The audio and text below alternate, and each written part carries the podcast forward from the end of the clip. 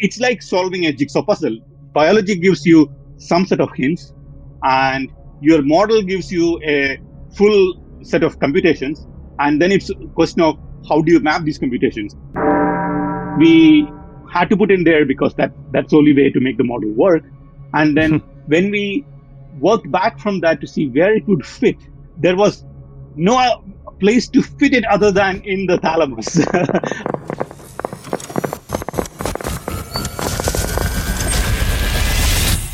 this is Brain Inspired.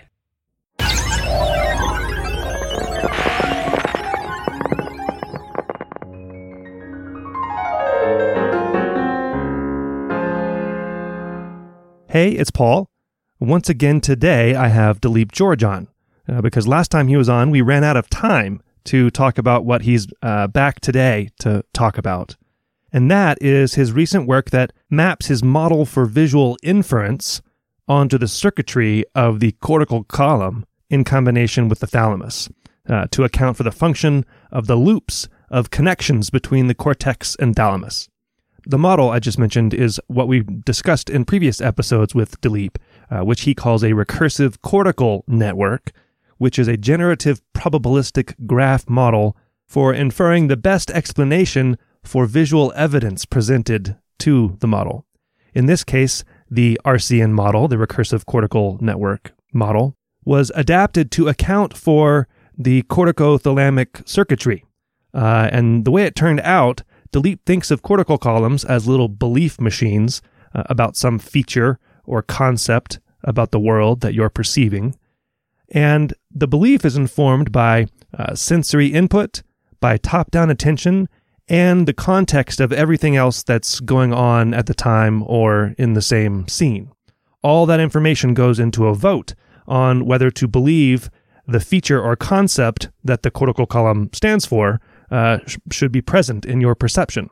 So um, I'm, I'm either on or I'm off. Uh, you do see an edge there or you don't, for instance. And this model gives the thalamus a, a crucial role for explaining away evidence uh, for other interpretations as information gets processed up the hierarchy of vision. So we discussed the model and its functioning in more detail.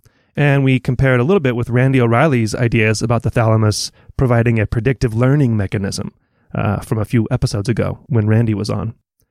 Show notes are at braininspired.co slash podcast slash 93. If you value the podcast and can afford a couple bucks a month, consider supporting it on Patreon. Often I include extra bits of these regular episode conversations, and every once in a while I'll post a bonus episode. Uh, and I'm almost to the point now where I can start using some of the funds from the Patreon support to pay for a little help with things like editing and transcripts, um, which would help immensely. Anyway, Dileep won't be back on for a while, but he's always fun to talk with, so I hope you enjoy the conversation. Catherine! It's Dileep again! George! Vicarious!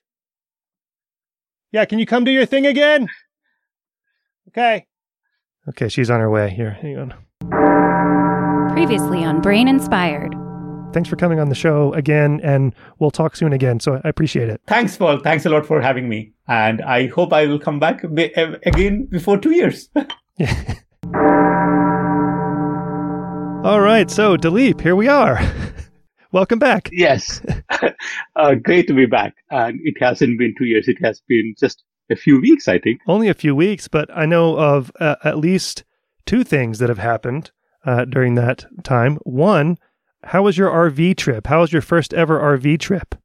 Oh, that was so much fun. Um, the kids loved it, um, and it was uh, it was just one night of RV camping, but you know the the whole experience was uh, fun.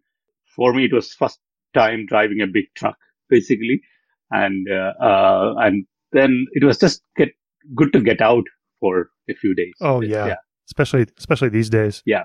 Uh, can you imagine? So you did it for one night. Uh, I did it for a year and a half. Although we had a we we towed a fifth wheel, which is like w- the big ones that you tow. You know, in a we had to buy a monster truck and stuff. Do you think you could handle a year and a half with the with the kids and everyone in there in, in wow. that little space? So you did uh, a year and a half with uh, in an RV with kids? Yeah. That and I'm must still, I mean, I'm basically bald now. So, I mean, it's, I would love to do that actually. yeah, well, maybe you should, maybe we should talk before you just sell all your stuff and move into an RV like we did. But, yeah. um, anyway, glad, glad to hear that you got out and that it was fun. The other thing that, that happened is that uh, you published this nice review in Frontiers that details, you know, really your overall approach, but also, um, you know, is based on the recursive cortical networks that we've talked about a few times here already on the podcast. Yeah. And so I, uh, you know, obviously I'll, I'll link to that uh, review. It's a great review, by the way. Um, and I'll just, I have a few questions here related to that before we really get started. Um, so one of the things that, you know, you lay out what we mentioned, what you mentioned and described in the, in, our, in the last episode, um, this triangle strategy that you employ for building AI. Uh, basically, you, you use in parallel cognitive and neuroscience observations, and you match those with uh, in parallel with computational algorithms and principles, and you match all of that uh, with the third node of the triangle, which are uh, properties of the real world. And that's a little bit reminiscent of Marr's levels of uh, analysis. And I had a, the reason I'm bringing this up is because I had a, a listener question Mhm. um, about you trying to understand how the brain works. Yeah. The question is, how do you define the levels of abstraction uh, of the description of the brain, uh, and and what level uh, are you working at in particular? So I just will throw it throw it to you. Yeah. Um, the tricky part here is that you cannot uh, define a level of physical abstraction in the brain. You cannot you cannot uh, think of you're operating at neuron level, column level, or synapse level, or you cannot make any physical cutoff like that uh, because uh, if you make a physical cutoff like that, and if your overall system needs a mechanism that is below that level, then you will be missing that out. And uh, and that's why we don't describe it in terms of a physical abstraction level, like a cortical column or anything like that uh, in the brain. And it's more you look as deep as you need to, uh, but you uh, ignore irrelevant things at any level, any physical level uh, of abstraction. Um, so if something at the cortical column level is irrelevant for information processing, you ignore that. It is so this triangulation strategy is more for figuring out what is important for information processing at any physical level of implementation uh, versus and what is not relevant for information processing. Great. So ho- hopefully that satisfies uh, uh, Jeff. Okay, last question about this review, uh, and again, I'll, I'll point people to it. But um, so in Vicarious, the, the goal is to build AGI, and one of the things that you write about uh, is uh, why why are we calling it AGI? Why not uh, AHI, as in artificial uh, human intelligence, or uh, and then so you make that distinction between artificial human intelligence and artificial general intelligence, and then you add in artificial universal intelligence. Yeah. So, how do you think about these things? What, what, what, what is all that? What do you mean? yeah. So we need a term to refer to building of intelligence models after the human brain. And people have been calling it artificial general intelligence for a while, but there is some confusion. Um, and this confusion can be because of uh, uh, books like Superintelligence being written, where um, what is imagined is an arbitrarily powerful entity which would just instantaneously learn everything and take over the world and convert everything to paper clips, etc., etc. Um, Yeah. But uh, such things uh, are do not exist. There are fundamental limits on what even a general intelligence will be able to do, how quickly it will be able to learn new things, how quickly it will be able to um, disentangle the causal mechanisms in the world so that it can uh, uh, make decisions and drive actions. So those fundamental limits will always put a, you know, uh, there is a constraint on how quickly something can learn and act in the world. Um, so those are not constrained in this mythical super intelligence uh, setting. So that's why I call it some arbitrary artificial universal intelligence, which is which is uh, like perpetual machines. You know, you can imagine something like that existing, but it w- violates the laws of physics and uh, it, it uh, cannot exist. So that that's the thing I put in artificial universal intelligence as like, you know something that exists only in our imagination cannot be really built. Um, so then some people eh, you know since people were mischaracterizing general AGI as this AUI, some people uh, started basically saying that, oh, it should be just called uh, human intelligence, not uh, AGI. Right. Um, but the problem there is that that also doesn't solve the problem because, you know, are you going to model exactly like human intelligence? Like, are you going to put in uh, the working memory limitations that we have uh, right. just because, you know, we are, we have some hardware limitations? Um, so are you going to impose all the arbitrary constraints that might be there on our own uh, intelligence? Um, are you not going to wire a Google search directly into the prefrontal cortex? If you could, uh, so it's basically whenever we are going to build something based on human intelligence, but on a different substrate, it will be more general than human intelligence just because of the way we are building it. So you, you can think of, oh, I want to model human uh, intelligence exactly and try to build it, but you will end up building something that is more general. So that's why I like the term artificial general intelligence. It is not some arbitrarily universal intelligence, and it is not exactly trying to replicate uh, human intelligence uh, with all its limitations. So that's why I like the term AGI as something general intelligence model after the human brain. I, I like that too, and, and it's not subject to the same constraints physically, uh, you know, or, or just capacity wise uh, as well. So I wonder. So then, so you kind of have a hierarchy. There's artificial human intelligence, and then above that is artificial general intelligence, and the limiting fictional idea, theoretical, is artificial universal intelligence. Yeah. So then below the human intelligence, what is that? Where is that? Is that me? Where am I? Where, so is there a term for that? uh, well, uh, computers or something. I, yeah. I, I, would call them specialized intelligences. Like, you know, okay. Um, oh, good. Yeah. There's all the specialized stuff. That's yes. pretty good. Okay. All right. So um, anyway, I enjoyed the uh, the review paper because it lays out. I mean, like I said, it just it lays out your approach and and gives examples that that we've talked about already on the podcast and that are in all these papers. So uh, yeah. in a very easily digestible manner. Great. Glad you liked it.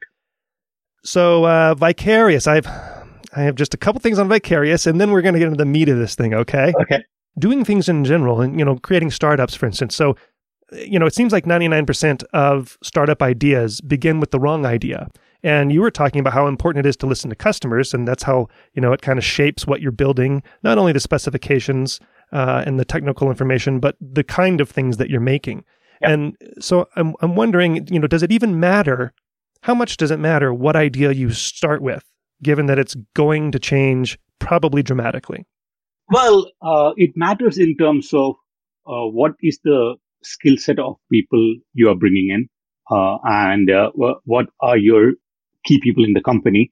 As long as um, whatever you are uh, changing to uh, fits within the skill set of what those people can build, mm. then I think it will be reasonably fine. Um, it will be very hard to pivot to something that is totally outside the scope of them. Like that will be almost like starting a new company.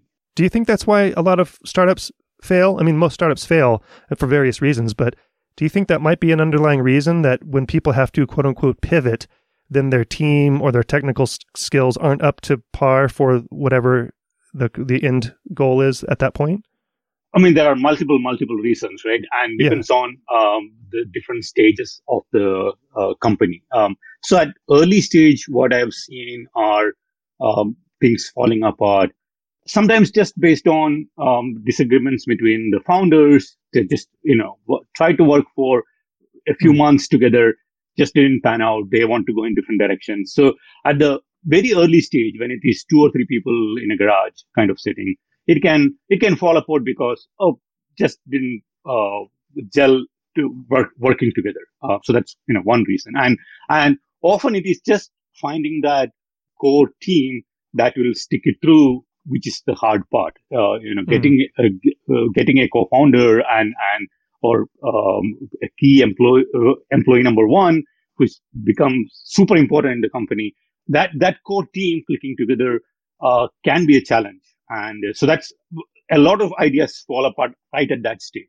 And then, right, um, and then it is you know the, the different gates uh, uh, that you have to pass through. you know, seed, Series A, Series B, etc. So and, and things can fall apart at the seed stage. where uh, oh you just the idea does not get any traction at all uh, where you talk to multiple people and just cannot raise any uh, any money and you might bootstrap it for some time but if it's not getting customer traction or if it is an idea that actually requires capital to get cap, you know customer traction then it will fall apart at that at, at that stage then uh, later on uh, what can happen is that you know companies can scale too quickly uh, because um, you always want to scale because there is a perceived customer demand.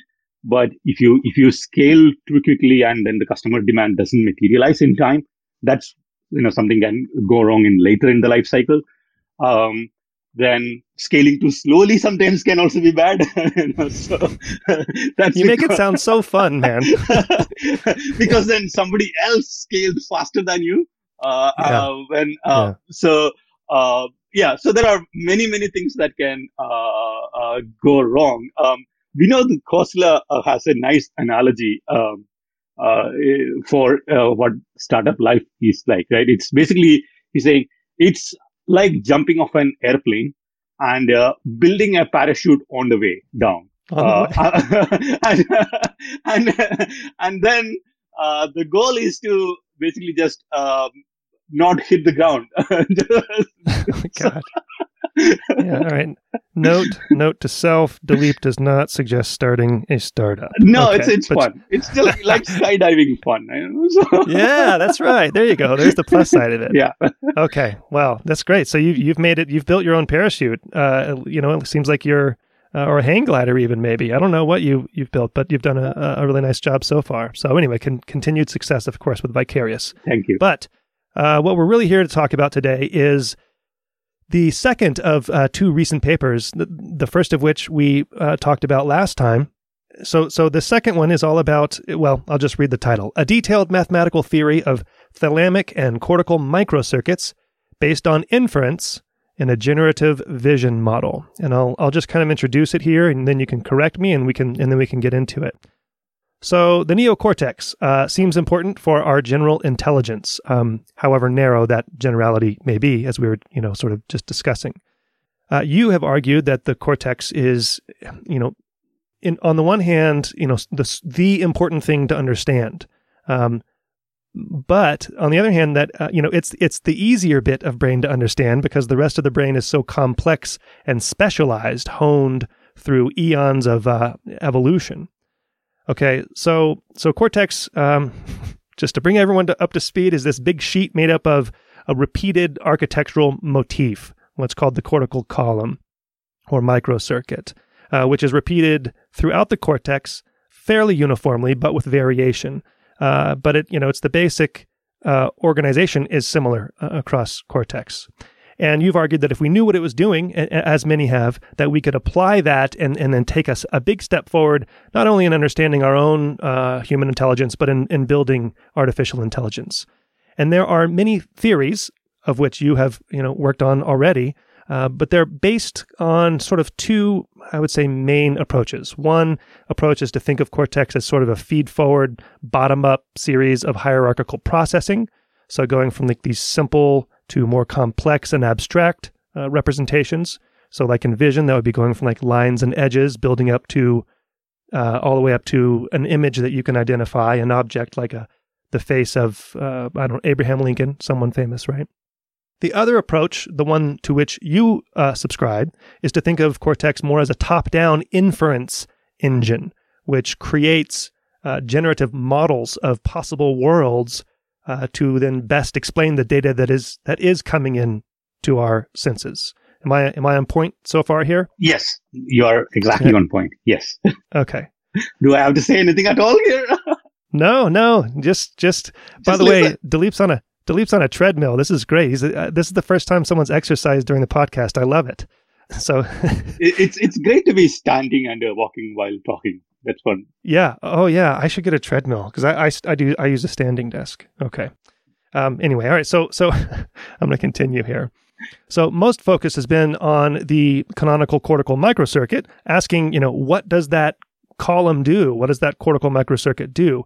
Uh, but of course, cortex doesn't act alone in the brain. It's highly interconnected with lots of other brain areas, um, in these complicated loops between cortex and and the other brain areas.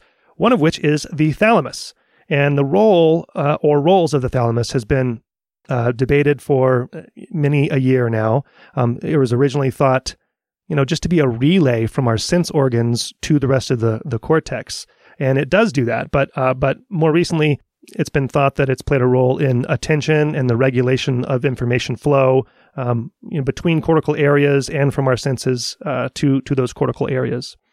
So the circuitry and the loops between the thalamus and the cortex um, have led you know some people to kind of rethink the canonical microcircuit computation. Right? What what is the canonical microcircuit actually computing? Um, so to move beyond just cortex and it actually involved uh, involved the thalamus. So I had Randy O'Reilly on recently, and he has this uh, deep predictive learning model uh, where there's a feed forward projection to the thalamus from uh, uh from cortex and a feedback projection to thalamus from cortex. And the idea, uh, and this happens uh, in the pulvinar for in the visuals, at least in the visual system, um, this, these feed forward and feedback connections join together in the, the pulvinar and act like a you know predictive learning mechanism in the mm-hmm. style of this top-down predictive coding inference approach. Yeah, and and so and I, I only say that because um, I mean you know this conversation that we're having is is basically the closest thing that uh, that we've talked about on the podcast. Uh, to that is is Randy's predictive um, learning mechanism mm-hmm. here. Mm-hmm. Okay, so that brings us up to speed now sort of up to speed. So you had these recursive cortical networks that you've been working with for years. Yeah. And you realized that they could be implemented with networks of neurons. And you realized that you could map the computational uh, properties and the flow of these RCNs onto the cortical column. And thus, the bio RCN was born. Yes. And all right, so uh, I'm going to hand it over to you. So um, I, we've done this already multiple times, but just really broad overview. Let's just recap what uh, recursive cortical networks are and what you've used them for in the past. Yeah. So recursive cortical networks are a hierarchical generative model for vision. Um, it builds a hierarchy from parts uh, for line segments at the bottom, going all the way to uh, object level models at the top. And these are all uh, encoded as a probabilistic graphical model. And when a new piece of evidence comes in, like a scene of characters or scene of objects, this um, model can parse that scene as best explanation under the model. Uh, and we used it for cracking captchas, uh, you know, defeating their fundamental defense. Uh, and also we use it uh, regularly in our robotics tasks for cluttered bin picking, uh, detecting boxes, um, all those things. So it's a, it's a, it's a, vision model that can be used for object recognition, for foreground background segmentation, for estimating pose, for generating from the model, for occlusion reasoning. Um, so it's, it's a unified generative model on which uh, the different uh, tasks are just different queries on the model rather than having to train specifically for the task. Yeah, having to retrain the model like a deep learning network that you'd need to retrain for every task. Right. I mean, there might be some generality between tasks, but in general, you'd have to retrain it. Yeah. All right, good. So, um, so like I said, you, have taken those RCNs and um, applied them to um, a cortical column and developed the bio RCN. And one of the nice things about um, applying this to a cortical column is that because you already had the the theory basically of the RCN, it makes very specific biological predictions of what needs like what kind of connections there need to be and what kind of cells need to be involved and precise uh, inhibitory and excitatory interactions. And the way that this works it so so well maybe maybe you can uh, elaborate on that just a little bit. Um, okay. So so one thing is that you know when we built rcn uh, originally we were looking at the brain for insights um, we were looking at visual cortex for insights to say what kind of structural constraints need to exist in the model. Uh, and mm. uh, so it is not surprising that we will be able to map it back uh, because we, we started with um, insights from the brain. But but the insights from neuroscience are clues. All right. They, for example, um, yeah. the idea that surfaces and uh, edges are represented separately but in an interacting way that that is an idea that uh, came from neuroscience and we triangulated it to some algorithmic principles and properties of the world. But then how exactly it gets implemented in, the graphical model, um, that is something we develop in the context of everything else that we are building. So we are the, the mathematical model that we are building is filling in a lot of the details based on hints from uh, neuroscience. So that mm. um, and the good thing about the final model that it's built is it, it is functionally complete. Even though it is partial functionality, it is not doing everything that visual cortex is not, uh, doing, and not to the level of uh, performance that the visual cortex is doing. But at least it is it is complete. It is it is doing the whole thing of parsing a scene and recognizing characters, all those things. So it is it's a uh, complete functional model.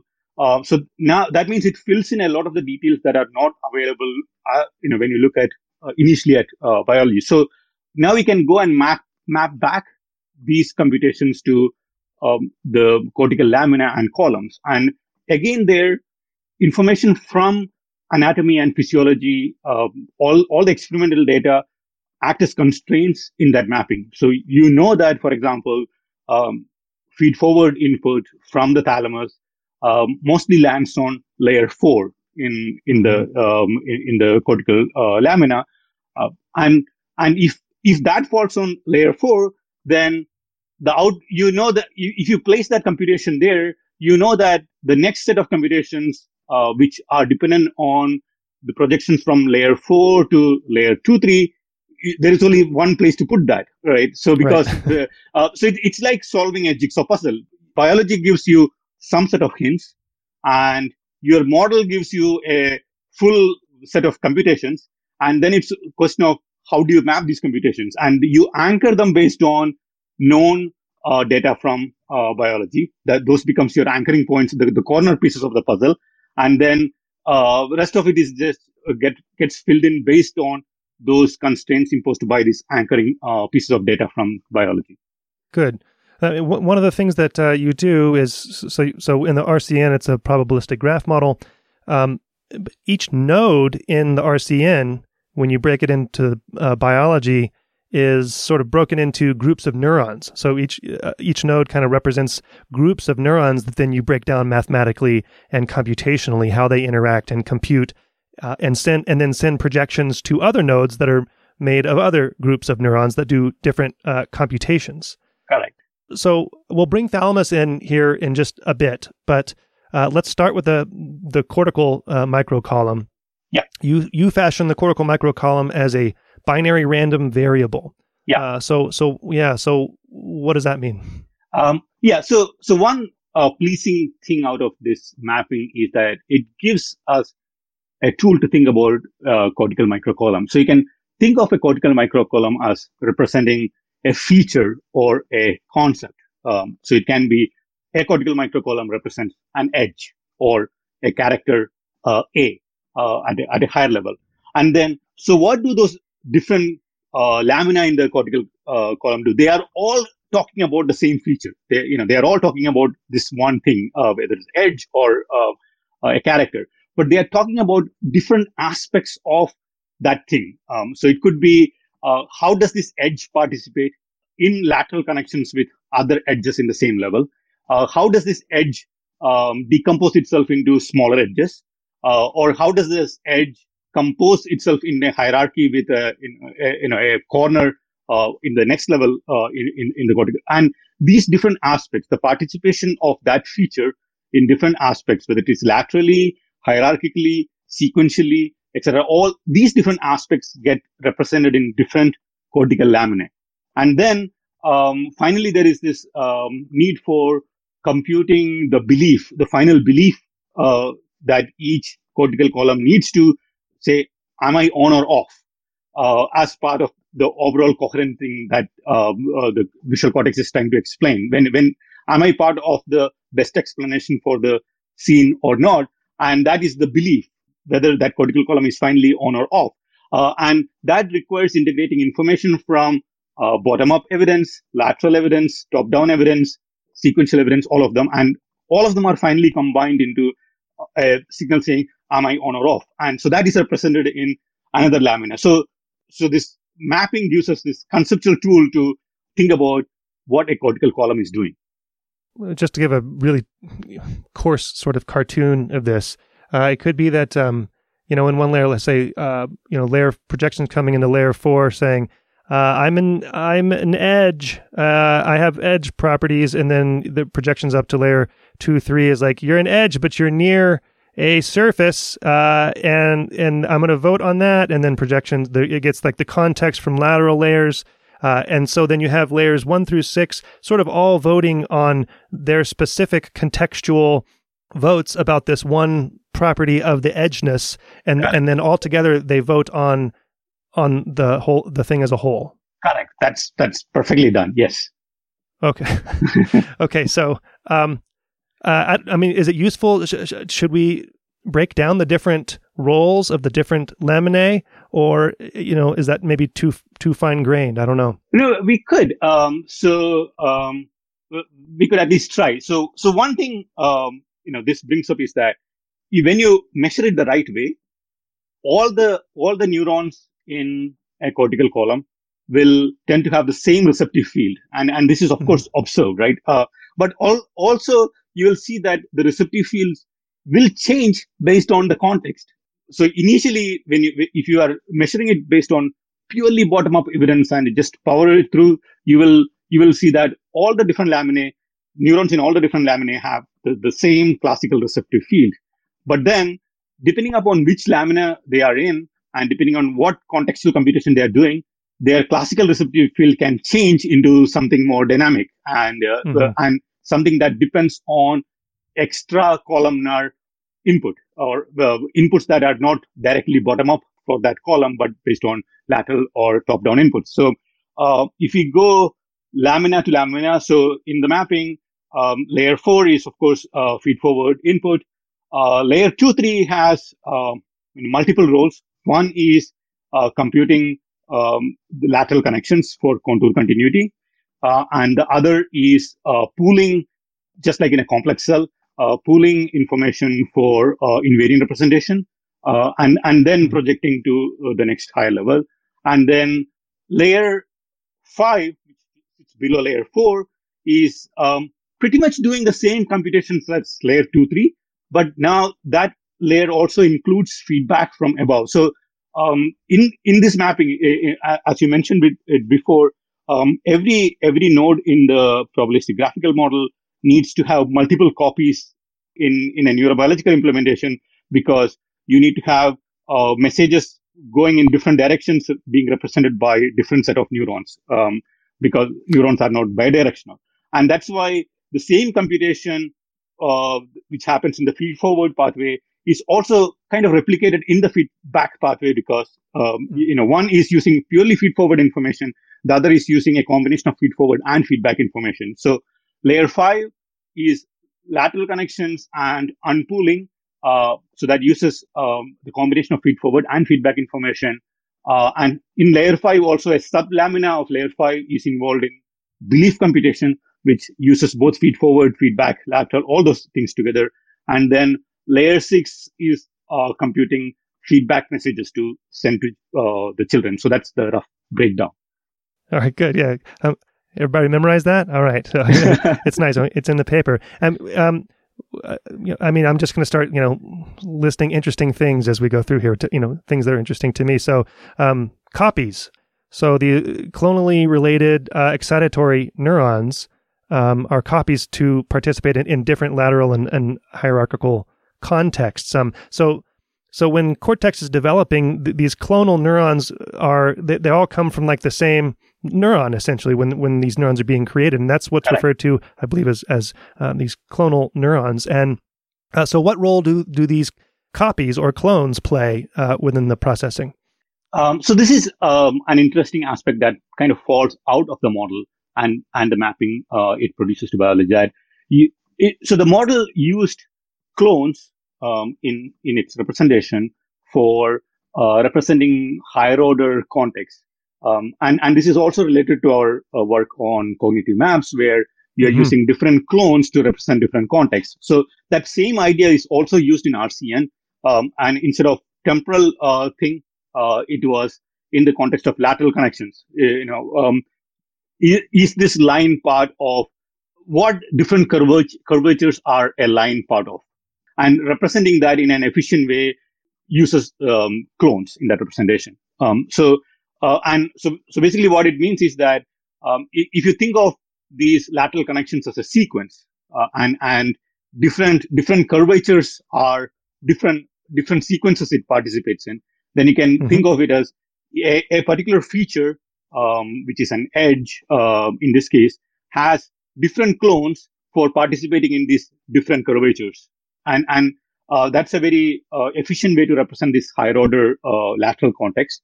Um, so that's one place in which these clonal neurons come in. And this, if I am, you know, going to speculate forward, this might be a general property of how a cortical column represents higher order information uh, using, you know, cloning, basically saying you, you create different clones for the different higher order contexts it is participating in, whether it is um, lateral context uh, based on line continuation, or whether it is sequential context based on you know temporal uh, continuation, or whether it is based on surface uh, properties. Uh, some uh, so just using different clones for different contexts might be a general property. That's one one aspect.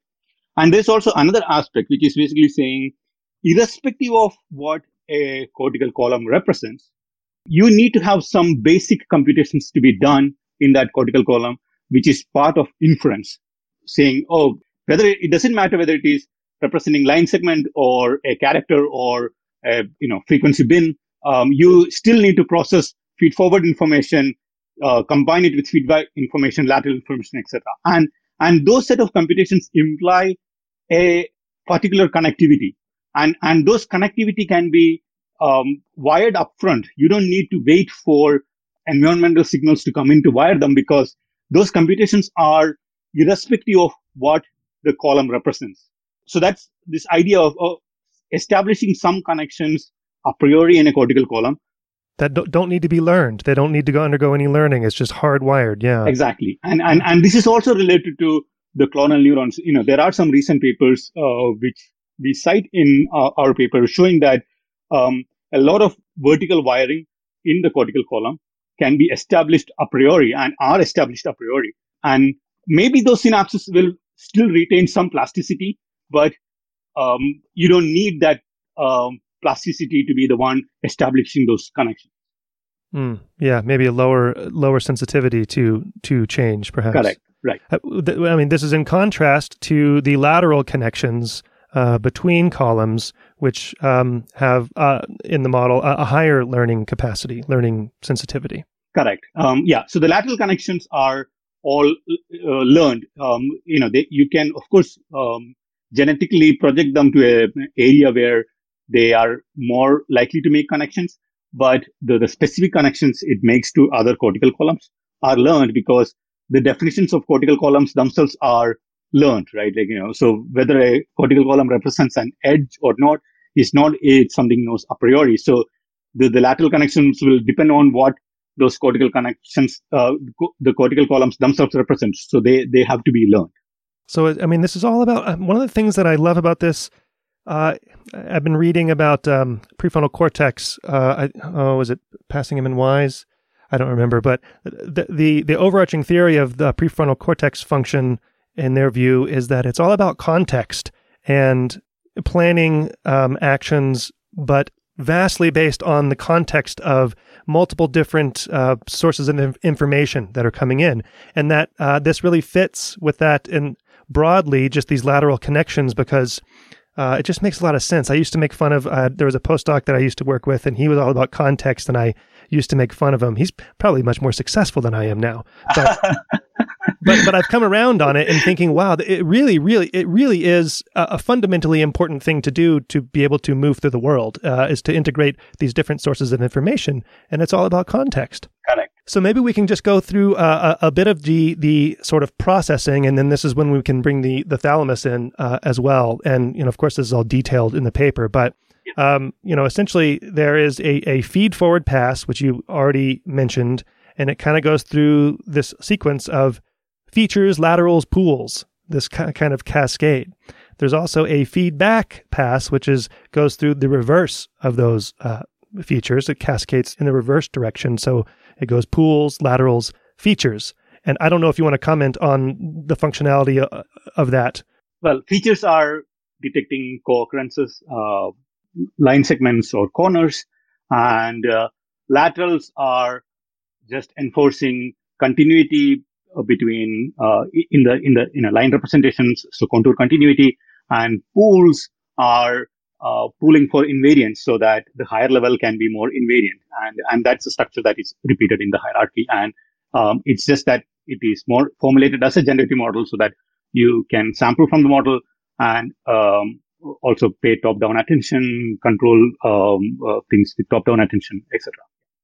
And that's kind of the core of the RCN, right? So there's this forward pass, and then there, and then uh, going to the to the top, and then there's the top-down attention feedback pass yeah. that then hones in on the correct answer. Is that Correct. the way? Is that a way to put it? Okay. Uh, yes, um, it, it is uh, comes I, iteratively to the the correct answer. Uh, Yeah, it refines refines the feed uh, the the bottom up projections and refines it into the the top down generate into a generative uh, fashion.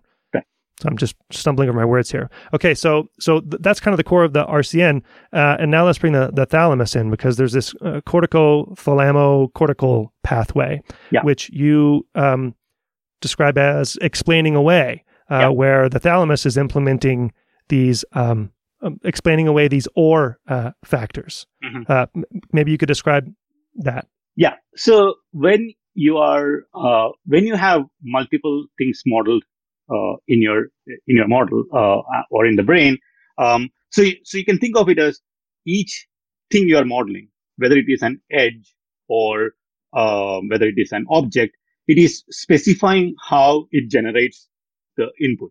Um, so when you think of an edge, it's basically saying, okay, when I if I if I activate this edge feature, it will generate this this set of pixels in the world. Uh, and if it's an A, it's basically specifying if I if I poke this node, it is it will generate these pixels in the world. And now, of course, uh, many of these things are interconnected. If you uh, poke an edge and an adjacent edge, then uh, they will they will overlap in the fields that they generate. Right? Uh, They, they, some set of pixels um, will be overlapping between an edge and adjacent edge when you try to generate them. Um, and then when when you actually do inference in the real world, you need to find that which subset of these need to be on um, because some of the evidence will be overlapping between them. Um, and we have some examples of this happening in captchas where when you look Mhm. locally, uh, because uh, because of the juxtaposition between these characters, you can you can start seeing uh, characters in between uh, character uh, some some of these characters. For example, when you bring an R and N N close to each other, it can look like an M. Um, and uh, um, so so the locally the evidence for that character might be very strong, in the in the global parsing of the scene, that evidence is um, just a hallucination and needs to be explained away. And and Mhm. so this is you know this is the core idea called explaining away, which is which is which happens in probabilistic graphical models naturally if you if you formulate it the right way. And uh, when you're parsing a scene, yes, you definitely need to explain away local evidence using the global uh, context. Um, and uh, not only that, it, it's not a computation that happens just at the uh, the first level. This needs to happen between every every level in the hierarchy. So from V1 to V2, uh, from V2 to uh, V4, you need to have these explaining away computations because uh, V the things that are modeled in V2 also have overlaps in V1, and you need to uh, you need to explain them away uh, in, in a hierarchy. Um, and these explaining away computations exist in uh, RCN because it's a it's a computational requirement. If you want to come to global consensus, you need to explain away local evidence. It's it's something we had to put in there because that that's the only way to make the model work. And then when we worked back from that to see where it would fit in this cortical mapping, there was no uh, place to fit it other than in the thalamus. and, and, and and not only that, it, it turned out to be a very, very good mapping uh, to Uh-huh. what uh, the computations uh, the thalamus is doing. And I would say based on this uh, mapping, it kind of starting to make sense why it would be implemented in the thalamus and uh, why uh, it is related to other projections to the thalamus, etc. So, so, so basically, if you think about what what this explaining away computation does, it's gating of feed forward information based on feedback information. That's that's fundamentally when you when you look at what is happening in in a um, subset of neurons uh, or or in a node in RCN when you pass messages um, for explaining away. It's routing of bottom up evidence based on uh, top down support. So uh, if you have if a node has uh, two two parents pointing to it as both both are causal influence on this node being on. So uh, a pixel can be on due to parent A or parent B. And now evidence comes in um, from I'm saying, oh, the, the, this pixel should be on uh, uh 0.9. That's a, that's likelihood of this pixel being on. Now you have to make a decision locally on how to share that piece of evidence among the parents. You should do, should you basically say, oh, 0.9 goes to parent A or, or 0.9 goes to parent B, or is it a fraction of them? You know, half of 0.9 mm-hmm. goes to parent A, or and and this is depends on how much other support does parent A or parent B have. So if if somebody says parent B, you know, from elsewhere in the network, you know that parent B is the one likely to be on, then you you pass all the evidence to parent B and give very little to parent A. So it's, it's so it's based on this um, top-down information that you get from these parents on how much support they have from elsewhere in the network. You decide to route this bottom-up information. So that is the fundamental computation that is happening in this explaining away circuit, and that fits very well with what uh, Sherman and Guillery and um, many other people have found out about the thalamic uh, circuits. Like the feedback connections from from layer six in the cortex projecting back to the thalamus. How so? It's almost like a center um, center on uh, mechanism, although it's not um, anatomically set up the same way. How how is um how is explaining away then related to attention? Because you were you were saying top down, and that that's like an yeah. attentional kind of mechanism. Is it yeah. attention or how does it relate? So attention, you can think of it as a very special case of explaining away. So this explaining away is a mechanism where the parents can be kind of half on or half off. They don't have to be full. They don't have to commit to being fully on or fully off. All right. And, mm-hmm. uh, and, and even then this computation happens. But now suppose you, you set a parent to be off or set a parent to be on, then that is hard. Exp- I, I, would call it hard explaining away. And uh, so that is attention. So basically you're saying, Oh, I want I want the computations to happen under the assumption that the letter A is on. That that would um, so, so turning that letter uh, yeah on top down will basically change the nature of explaining away computations happening at the at the lower level. So the explaining away is happening anyway, but then the Correct. attention can have an effect on top of the explaining away. Exactly.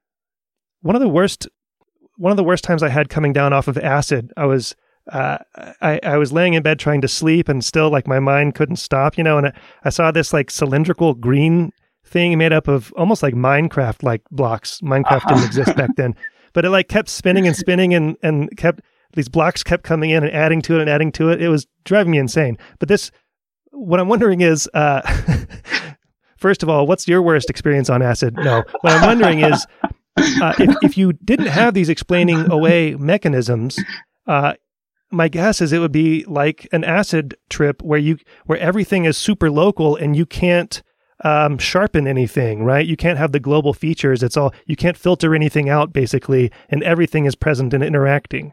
How does that sound? Uh, well, that all sounds uh, reasonable. Uh, this is yeah something I have to extend the theory to. You know, the theory.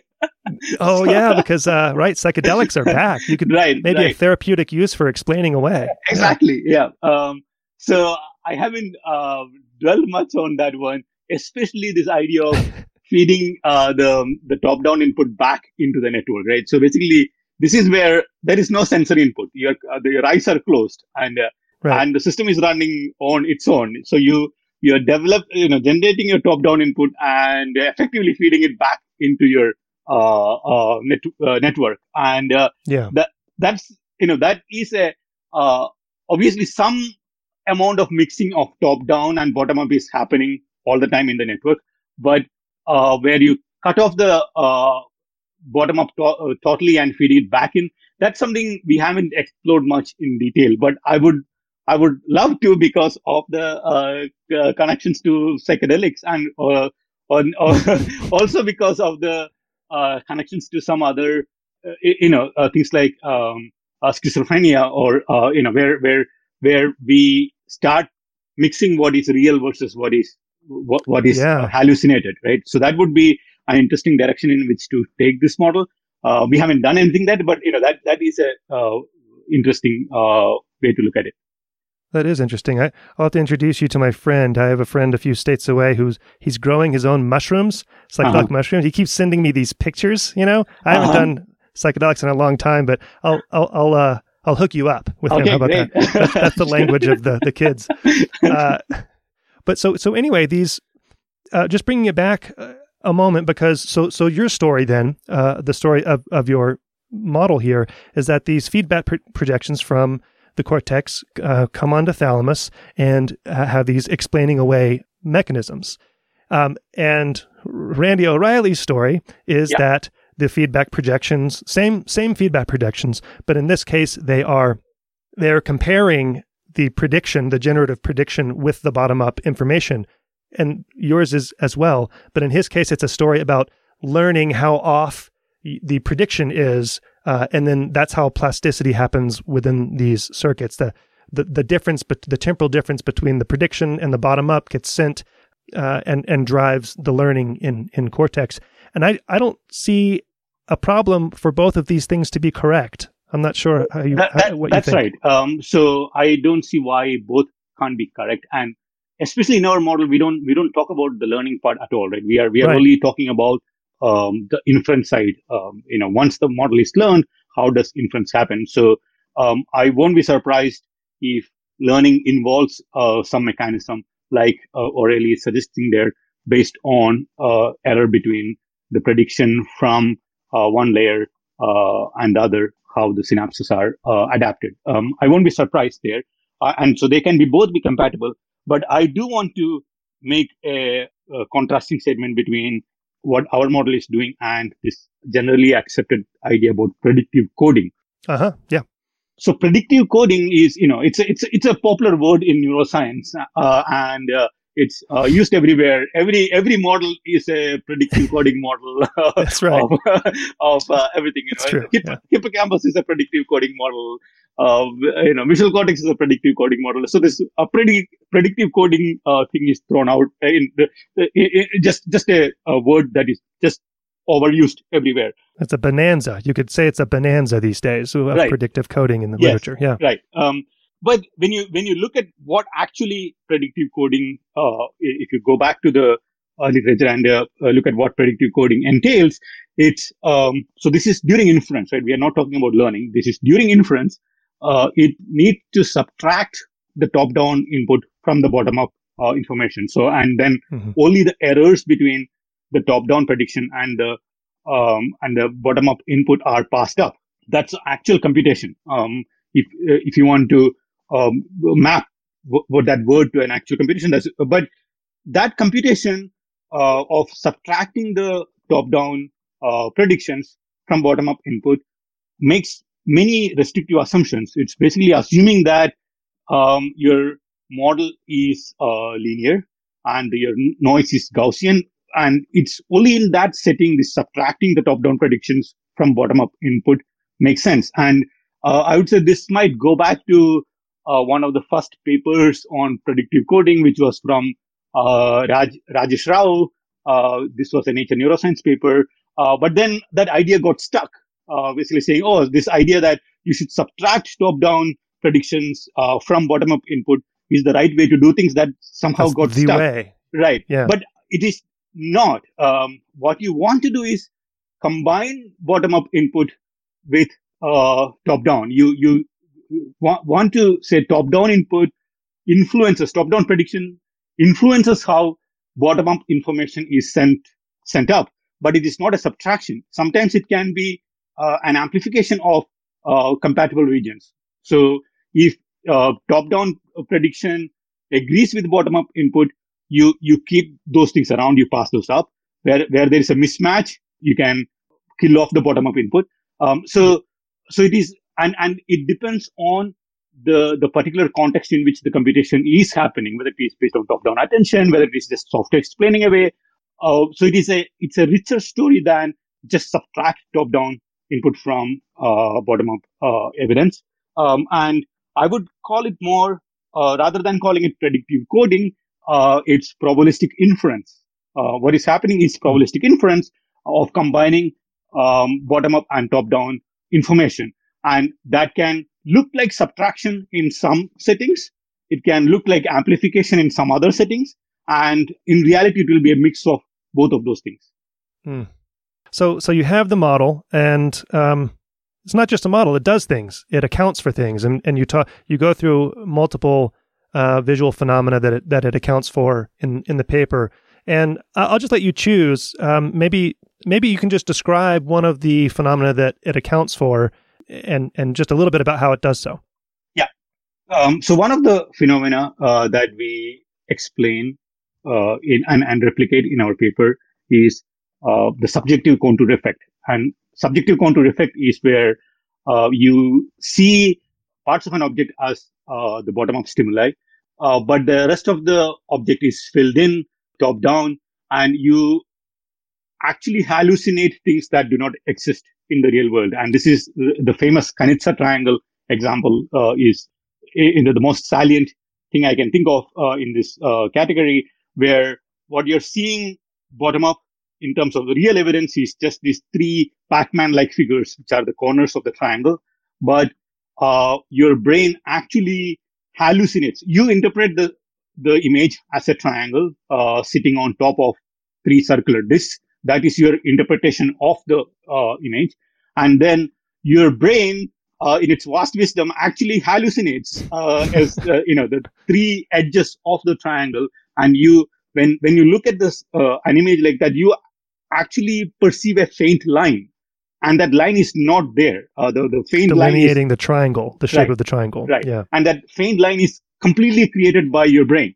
and so this is something that fits very well with the theory because uh, this is this hallucinating something that doesn't exist is inference. It's part of inference because that hallucination is part of the best explanation that the brain is you know cooking up for the scene. Um, so in if you are thinking in terms of cortical columns, uh, yeah. it will basically so you can basically say what happens in the cortical column in that location where there is no bottom up evidence that that cortical column is looking at a segment of the uh, portion of the image where there is nothing. It's just blank. And then it is hallucinating a line there. So you can think of what happens as part of the dynamics there. When, when bottom up input comes in, uh, layer four neurons will be essentially silent, saying nothing, nothing to see here, uh, blank image, right? But later on, when the context kicks in and the, the, the top down and the la- lateral context kick in, um, and that's the, the lateral context in this case would be so you'd have, um, and correct me if I'm wrong, you'd have like a receptive field uh, for one cortical column or something in that blank spot where there is no line. But yeah. then next to it, because it's a topographical map in, in the cortex, let's say, next to it is the edge of one of those Pac Man shapes.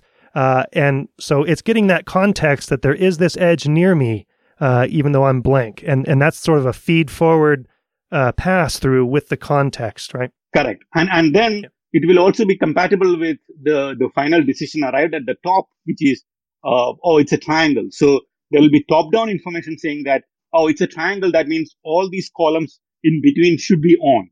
And at first, it's kind of like, oh, I think it might be a triangle. Uh, oh no! And then it goes and goes. Oh, it's a tri. It's a tri. It's a triangle. Correct. Right? And then exactly. and then it really clamps it down. Correct. And and so and so you can think of what will happen in, in that cortical column. Initially, it will say, oh, blank, nothing to see here.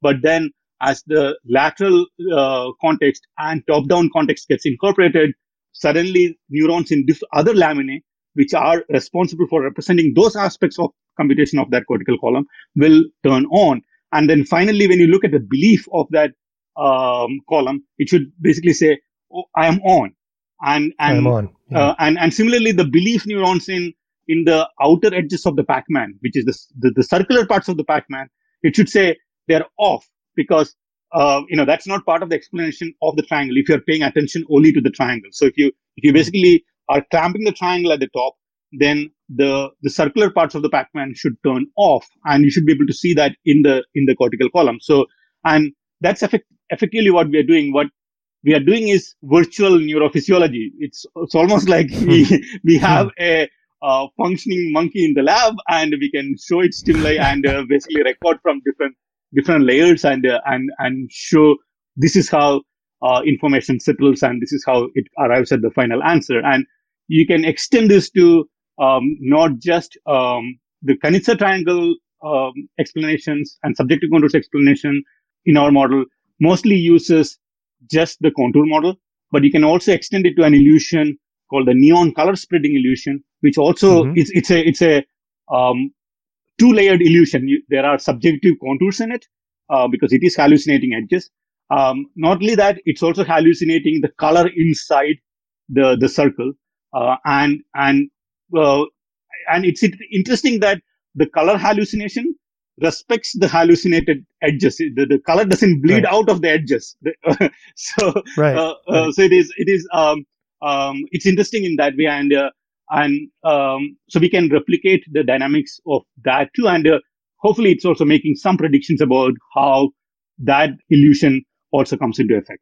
Uh, this reminds me of, so Steve Grossberg has work on this sort of color spreading uh, and respecting Correct. the boundaries of, of, the neon thing as well. And it's, it looks like it's, uh, you know, along the same lines, um, explanatorily. Yes. Um, I was, I, I, while you were talking, I was just thinking about like the Necker cube and there and these phenomena where your conscious uh, experience of something switches right on this slow right. time scale. Yes. Have you thought about that and how that might uh, fit into the model? Yes, uh, we have actually. In fact, uh, we have several examples like that in uh, in the lab at uh, Vicarious where, uh, cool. in, in fact, okay. precisely the Necker cube one.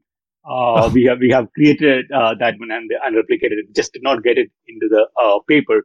And yeah, so there's a Necker cube one the face vase illusion. Uh, yeah, uh, yeah, So, so um, there are a few of them. Yeah, yeah handful yeah, of them like that. Right, and and and uh, you can make them flip by just randomly perturbing the network, or you could also even see uh, because we have full access to the model. You can also see which nodes should I perturb. If you if you want to do the minimum amount of perturbation, which nodes in the network should I perturb so that I I flip the um, illusion, uh, flip the explanation to the other other uh, uh, other thing. Um, so yeah, those are uh, fascinating illusions to play with uh, because they are all, uh, I would say, results of doing inference on a on a model. To the inference to the be- best explanation, yeah. Right. Dileep, this is great stuff. as always, I, I mean, you must be very confident in in the model.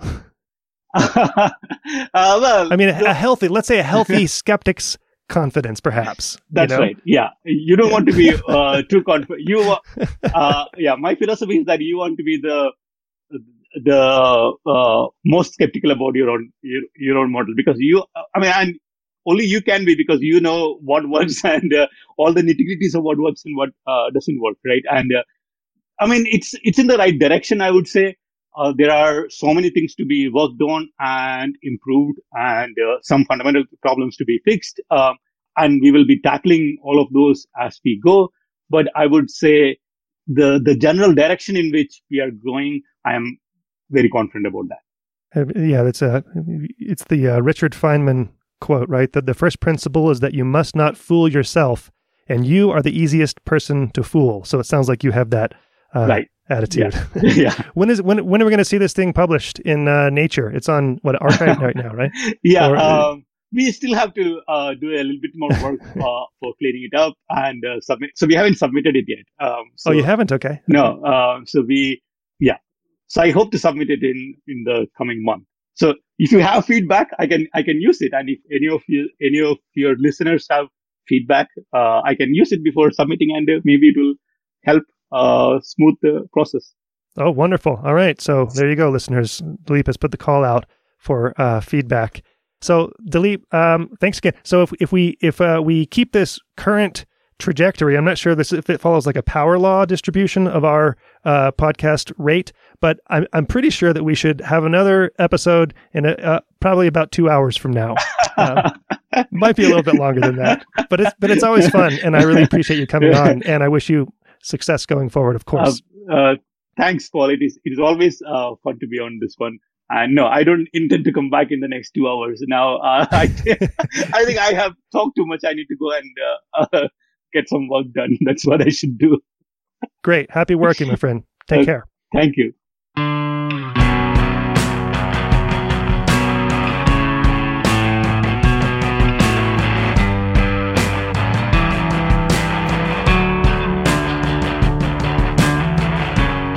Brain Inspired is a production of me and you. I don't do advertisements. You can support the show through Patreon for a trifling amount and get access to the full versions of all the episodes, plus bonus episodes that focus more on the cultural side but still have science. Go to braininspired.co and find the red Patreon button there. To get in touch with me, email paul at braininspired.co. The music you hear is by The New Year. Find them at thenewyear.net. Thank you for your support. See you next time.